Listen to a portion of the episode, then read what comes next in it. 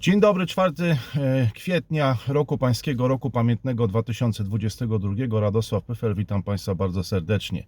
Znamy odpowiedź na jedno z najważniejszych pytań ostatnich tygodni, pytań, które rozstrzygają nie tylko o historii Węgier, ale także Europy Środkowej, być może Unii Europejskiej. Viktor Orban odnosi druzgocące czwarte już z rzędu zwycięstwo na Węgrzech po zliczeniu 98% głosów. e, Wygrywa 53 do 35%, więc nie opozycją całkowicie zjednoczoną, to jest 6 partii od prawicy po lewicę.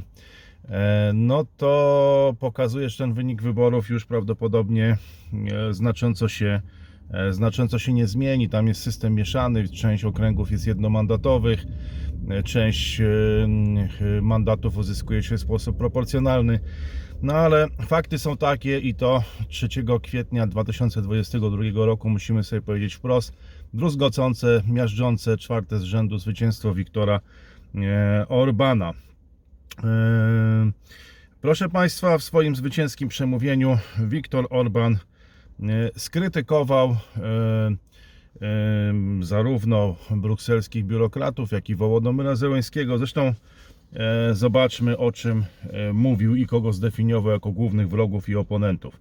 Musieliśmy walczyć z lewicą w kraju, e, musieliśmy walczyć z lewicą w kraju, międzynarodową lewicą dookoła, brukselskimi biurokratami, wszystkimi pieniędzmi i organizacjami finansisty George'a Sorosza, międzynarodowymi mediami głównego nurtu i wreszcie, co zaskakujące, z prezydentem Ukrainy.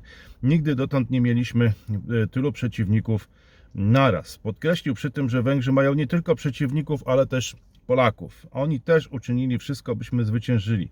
Z życzliwością myślimy o amerykańskich przyjaciołach, a na drugim miejscu o Polakach, o Włochach, Hiszpanach, Serbach, Słowakach i Austriakach, którzy byli z nami i nam pomagali w minionych miesiącach. Trochę niezdefiniowani ci Polacy, nie wiadomo o których chodziło czy o Ordo Juris, proszę Państwa, które z kolei pilnowało OBWE i pilnowało wyborów na Węgrzech, więc z jednej strony OBWE pilnuje Orbana, Ordo Juris pilnuje OBWE, no i teraz pytanie, kto upilnuje Ordo Juris, bo tam też działy się różne e, no takie dramatyczne rzeczy w ostatnich e, miesiącach, czy bardzo emocjonalne. E, Ale to, no, to tylko taka dygresja, proszę Państwa.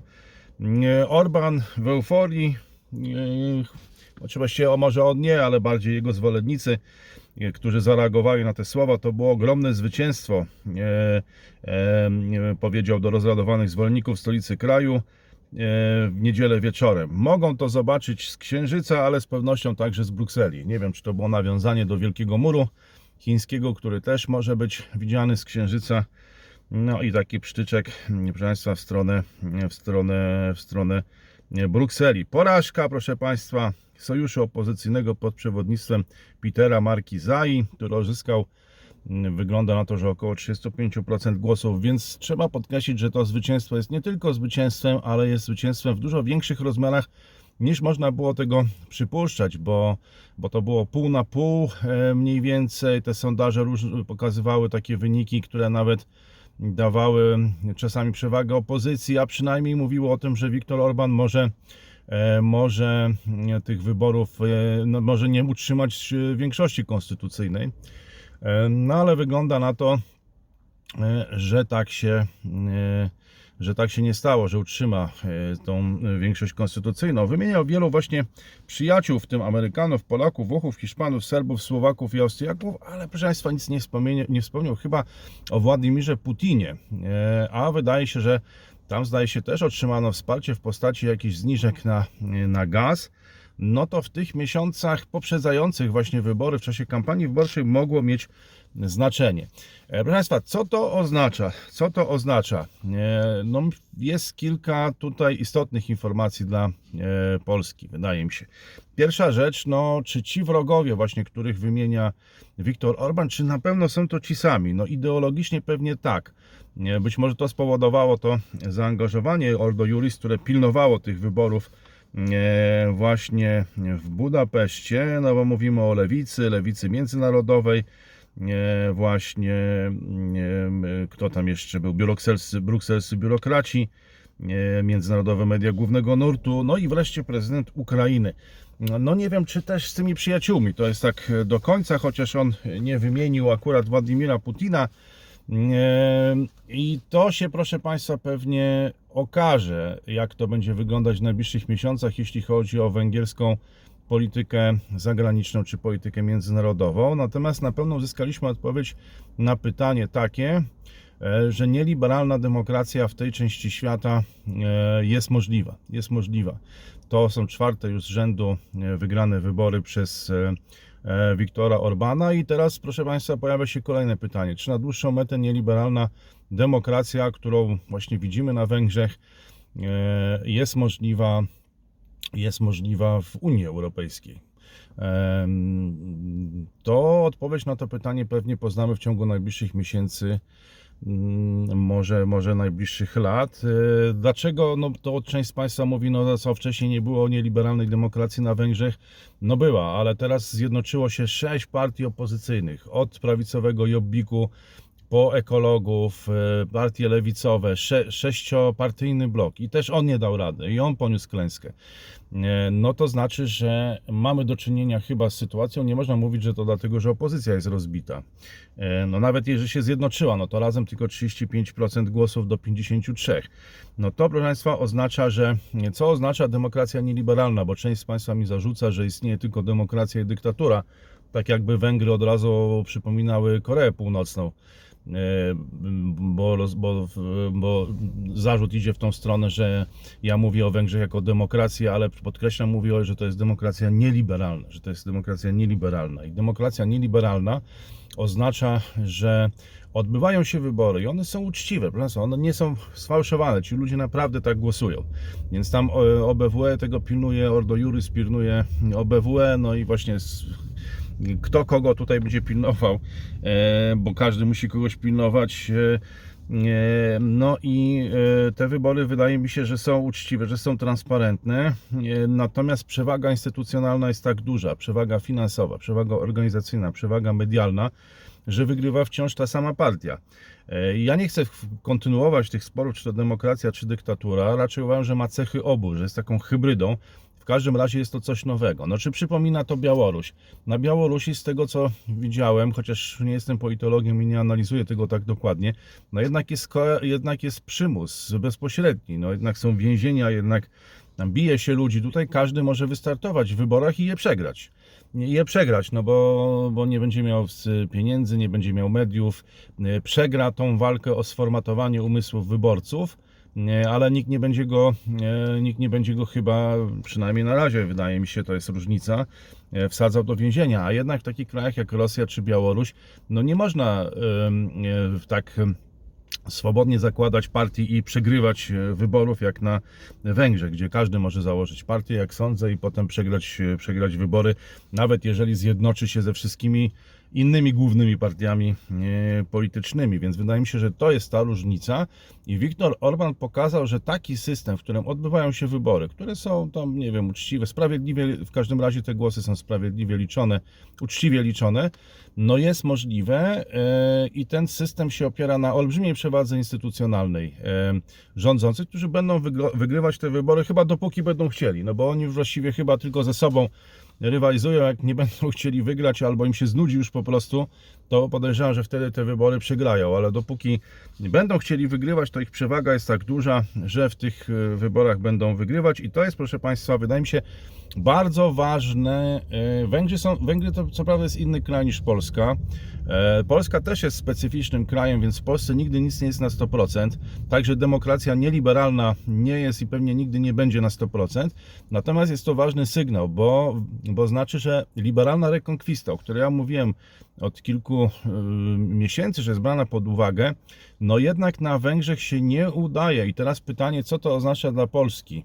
To jest bardzo, bardzo ciekawe, czy, czy Polska, no oczywiście Polska to jest inny kraj, więc jeden do jednego to nie będzie, ale wydaje mi się, że to jest jednak dobra wiadomość dla Zjednoczonej Prawicy, a zła dla Koalicji Obywatelskiej, dlatego że pokazuje, że ten wiatr neoliberalnych, czy wiatr liberalnej lekonkwisty, no jednak nie wieje w Europie Środkowej, jak można byłoby tego oczekiwać. Część z Państwa się z tego będzie cieszyć, część pewnie będzie się e, martwić, no ale ale takie są fakty, proszę Państwa, z nimi przynajmniej na tym kanale raczej nie dyskutujemy. E, e, Proszę Państwa, kolejna ważna rzecz mająca związek z Polską, chociaż nie o Polsce będziemy tylko mówić w tym dzisiejszym komentarzu, to wizyta w Warszawie ministra spraw zagranicznych Japonii Yoshimasy Hayashiego. E, I szef japońskiej dyplomacji spotka się z premierem Morawieckim oraz z e, szefem polskiej dyplomacji, panem Zbigniewem e, Rałem. No przypominam, że Japonia nie tylko e, zawiesiła rozmowy pokojowe z Rosją, ale je zerwała, więc jest, nastąpił e, powrót do 1945 roku w relacjach między tymi dwoma krajami. No i bardzo ciekawa w tym sensie będzie, e, będzie to, e, to wizyta. E, Japończycy mają spór, jeśli chodzi o Wyspy Kurylskie z Rosją. To jest przyczyną zerwania tych rozmów pokojowych, które wcześniej były zawieszone. Zresztą Yoshimasa Hayashi, bardzo ciekawa postać, przedstawiciel japońskich elit. Jego dziadek był założycielem koncernu przemysłowego, ojciec wpływowym politykiem. On sam, co ciekawe, studiował w Stanach Zjednoczonych, skończył Tokyo University, ale czy najbardziej prestiżowy uniwersytet w Japonii, ale potem robił doktorat w Stanach, był e, członkiem sztabu wyborczego wielu polityków demokratycznych. Wrócił do ojczyzny w latach 90., był już ministrem, zdaje się, i rolnictwa, i chyba nawet obrony, a teraz jest szefem dyplomacji, właśnie przedstawiciel japońskich elit. Bardzo ciekawa postać.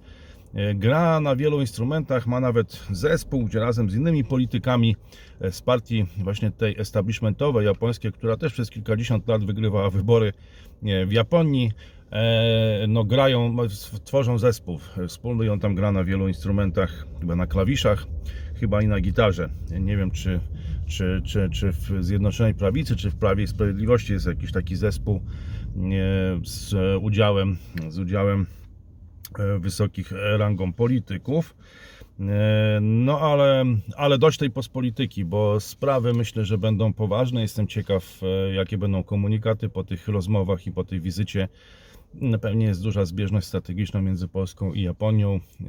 Będą koordynowane te stanowiska w jakiś sposób. Jestem ciekaw, co z tego e, wyjdzie. Proszę Państwa, teraz troszkę z innej beczki. Czeczeński przywódca Ramzan Kadyrow skrytykował w niedzielę rzecznika Kremla Dmitrija Pieskowa za nazwanie wielkim patriotą prezentera telewizyjnego i komika Iwana Urganta.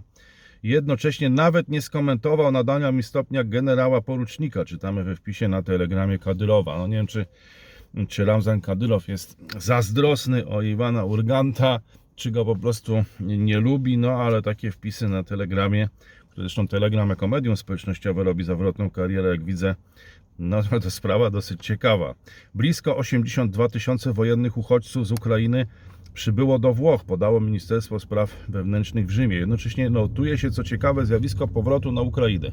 Czyli wyjechali do Włoch i wracają na Ukrainę. I pytanie, proszę Państwa, co się stało z naszymi uchodźcami? Widziałem tak wiele przedstawicieli e, ukraińskiej klasy średniej w galeriach handlowych. No, dużo ich było w restauracjach i teraz jakby zniknęli. No pytanie, czy są, czy są w Polsce, czy pojechali do Włoch do Niemiec, gdzieś dalej. Jeżeli ktoś z Państwa wie, albo macie jakiś dostęp do, czy znaleźliście jakiś link z y, informacjami, z danymi, co się z nimi dzieje, to będę bardzo, myślę, że nie tylko ja, bardzo wdzięczny. Brytyjski premier Boris Johnson zamierza wezwać niemieckiego kanclerza Olafa Scholza do zaostrzenia sankcji przeciwko Rosji podczas spotkania, które zaplanowano jest na ten tydzień. Informuje The Times. No dobra, wszyscy chcą, widzę, wszyscy chcą narzucać te sankcje, tylko pytanie jest e, skąd się weźmie gaz, ropa.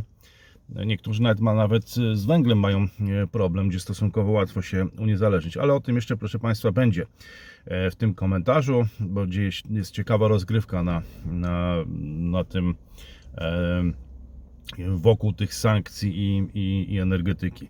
Dzisiaj z kolei minister spraw zagranicznych Rosji Siergiej Ławrow spotka się ze swoimi odpowiednikami z państw grupy kontaktowej Ligi Arabskiej do spraw konfliktu na Ukrainie. No więc gra jest globalna, tak? Nie tylko Chiny, nie tylko Indie, e, nie tylko Chiny, nie tylko Indie, ale również kraje arabskie.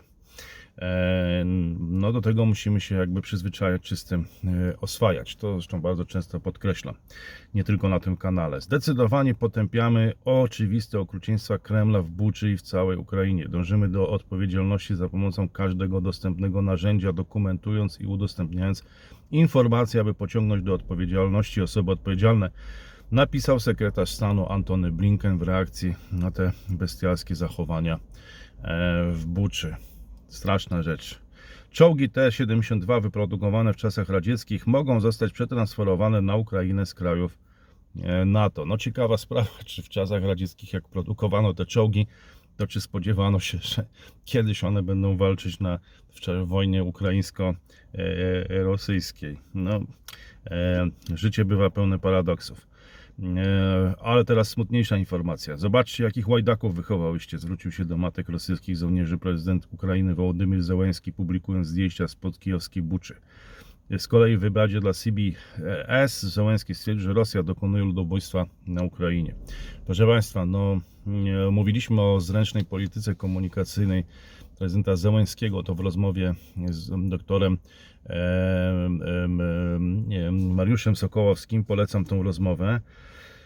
E, No i to jest taka próba odwołania się do sumień e, matek, e, do e, sumień matek, ale też przekazu kierowanego do Rosjan.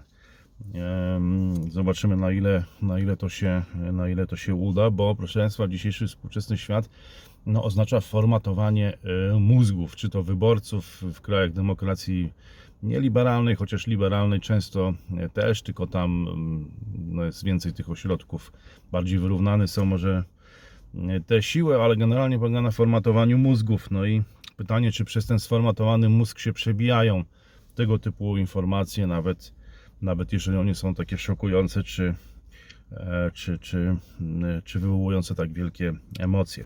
Kraje bałtyckie nie będą już importować rosyjskiego gazu ziem- ziemnego, poinformował w niedzielę szef łotewskiego operatora magazynów gazu ziemnego, prezes zarządu Connexus Baltic Grid Uldis Baris.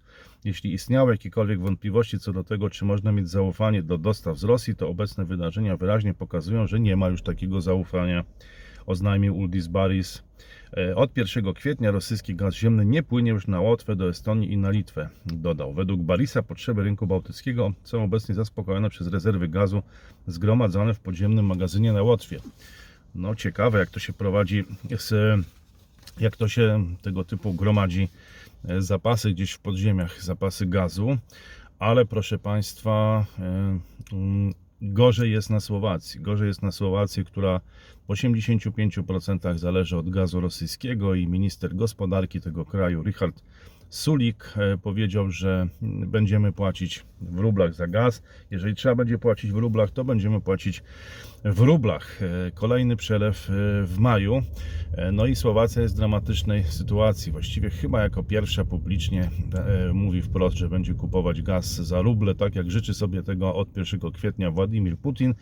No i mm, którzy uważają, że to jest ważny sygnał dla Rosji, że niektóre kraje pękają. No zresztą co mają zrobić, jeżeli się uzależniły w 85% od, e, od, e, od Rosji od rosyjskiego gazu. Ale to jest nie tylko ważny sygnał dla Rosji, ale także dla Unii Europejskiej, no bo część krajów takich właśnie jak Słowacja, może zacząć pękać.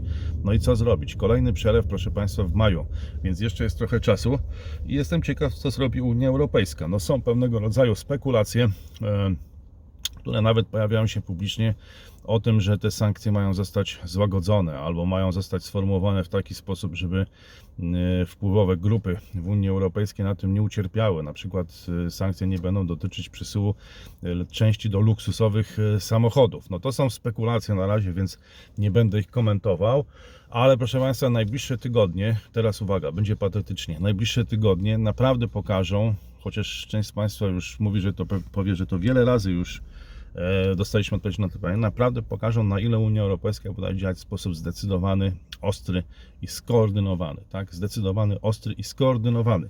Bo jeśli nie, no to, no to może czekać nas przykra niespodzianka i jakby w reakcji na te spekulacje, które już się pojawiają dotyczące rozluźnienia czy złagodzenia tych sankcji w Unii Europejskiej, część krajów oczywiście już czuje się e, rozczarowana, oczekiwała, niektórzy powiedzą, że jak zwykle, oczekiwała jednak znacznie więcej.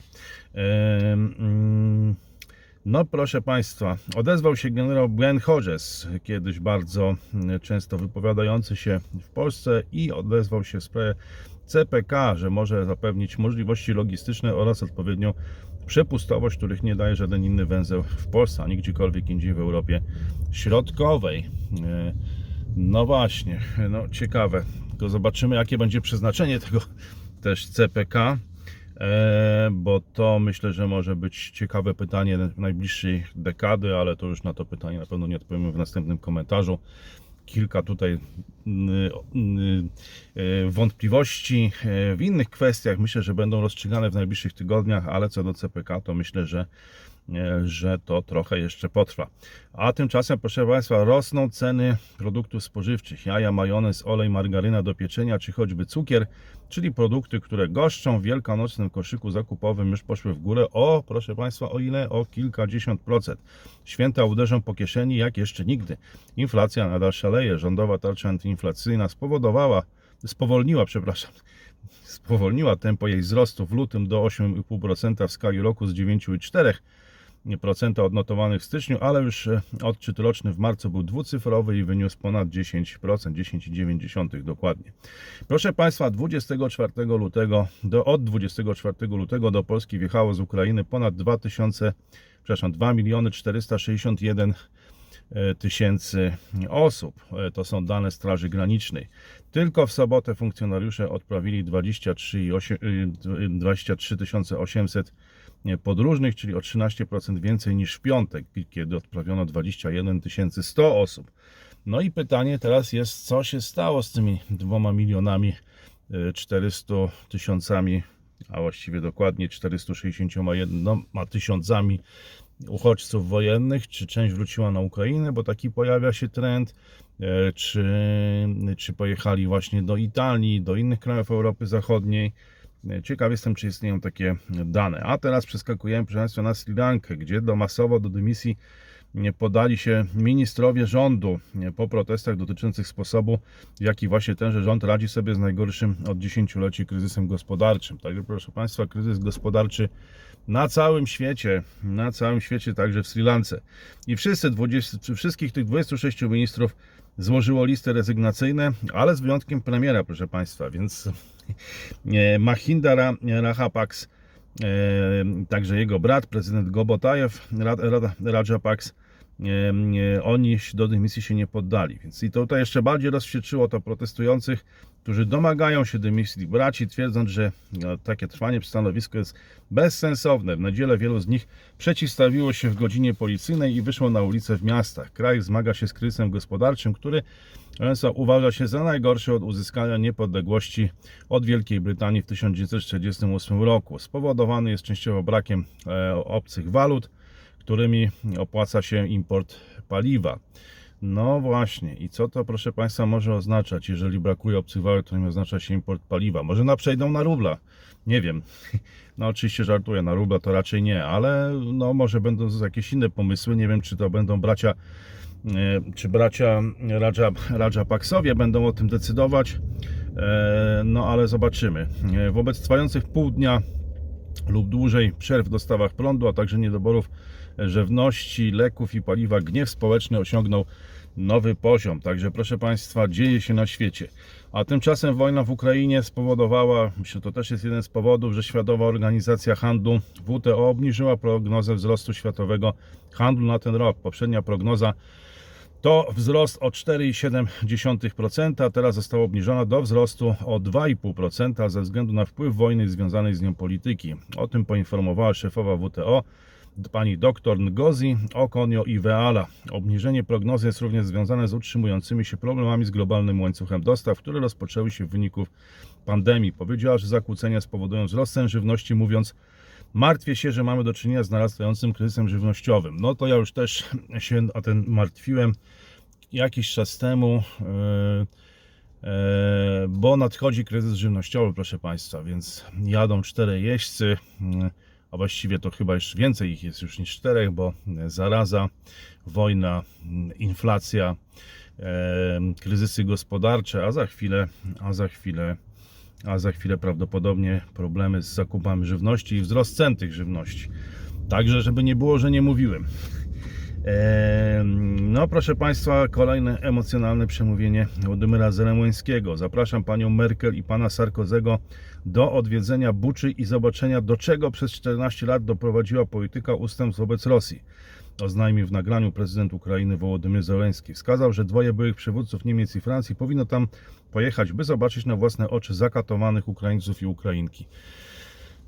No, przykra sprawa, proszę Państwa, ale to jakby, jakby bardziej przypomina, wydaje mi się, narrację polską jednak, gdzie to Polska często właśnie mówiła, e, jak to może być z imperialną polityką rosyjską i bagatelizowano to w Unii Europejskiej, ignorowano, mówiono o polskiej rusofobii.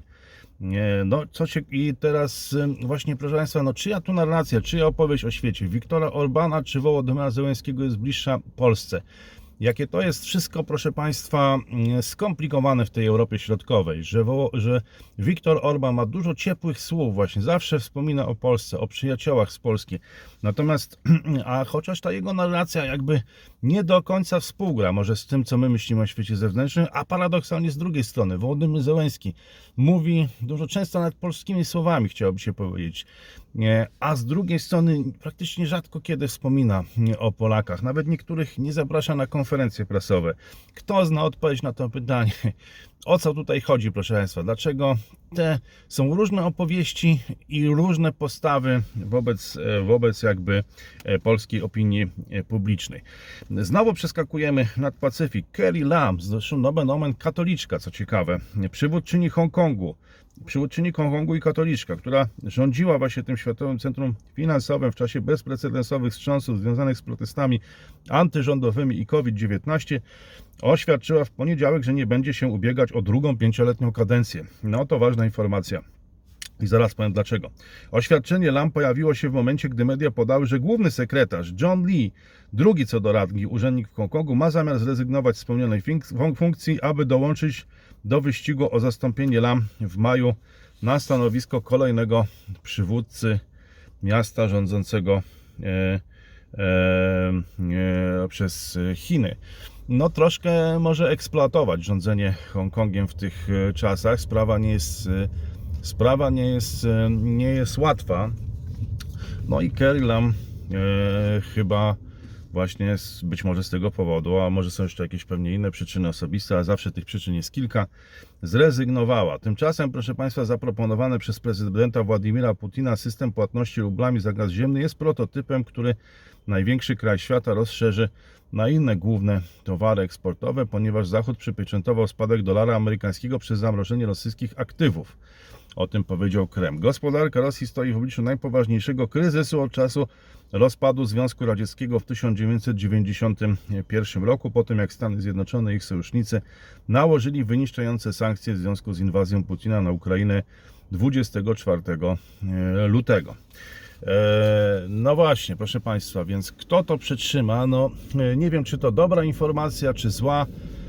E, Chyba raczej, no właśnie, nigdy nie wiadomo, ale e, dobra czy zła w tym sensie, czy lepszy był Blitzkrieg i szybkie zakończenie tej wojny, e, czy, czy to, że ta wojna będzie się przedłużać. A będzie się przedłużać, bo już mamy jej 40, e, 40 dzień, więc no oczywiście możecie Państwo powiedzieć, że to wszystko zależy od tego, jak ten Blitzkrieg by się e, rozstrzygnął. No, no oczywiście najlepiej tak korzystnie dla Polski e, no to wtedy byśmy się z tego cieszyli. No a tak widać wyraźnie, że to będzie długa kampania, bo już jest 40 dzień, to się będzie przedłużać. No i pytanie jest, jak to, e, to że to nie będzie bieg sprinterski, więc teraz trzeba rozkładać siły.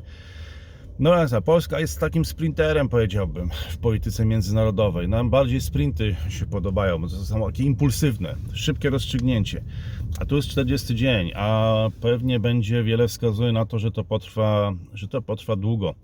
E, I to sobie, to sobie też powiedzmy e, szczerze, więc e, no różne tutaj jeszcze mogą nas czekać niespodzianki, pewnie pozytywne, ale też i pewnie te przykre.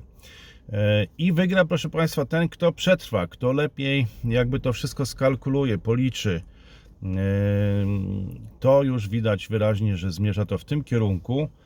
E, No i zobaczymy, jak będzie z tymi sankcjami. Początek był piorunujący, ale teraz coraz więcej krajów zaczyna przejawiać postawę refleksyjną, e, właśnie.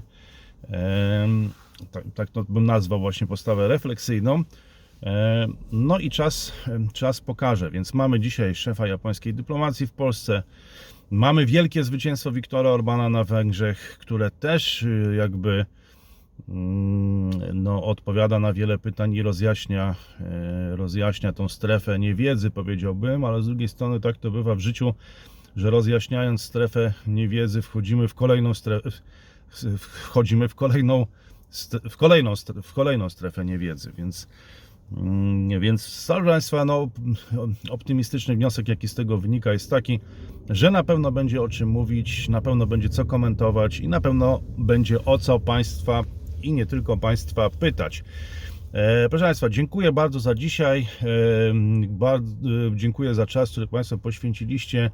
Te 30 minut w normalnym tempie, uwagi, atencji we współczesnym świecie, mając tyle możliwości i taki zalew informacji, zdecydowaliście się Państwo akurat te 30 minut poświęcić na odsłuchanie tego komentarza. Za to bardzo e, dziękuję. E, Proszę Państwa, no, polecam polecanie tym, e, którzy e, w ogóle informacje, szukają informacji, które są w pewien sposób inspirujące, które zadają pytania, a nie działają na zasadzie e, jakby narkotyku, czyli kogoś, kto chce e, otrzeźwienia poprzez e, słuchanie komentarzy, a nie, a nie odurzenia. Jeśli takie osoby Państwo znacie i uważacie, że można im ten komentarz przesłać, to polecam, chociaż Państwo mówicie, że nie znacie wiele takich osób, niektórzy tak piszą w komentarzach.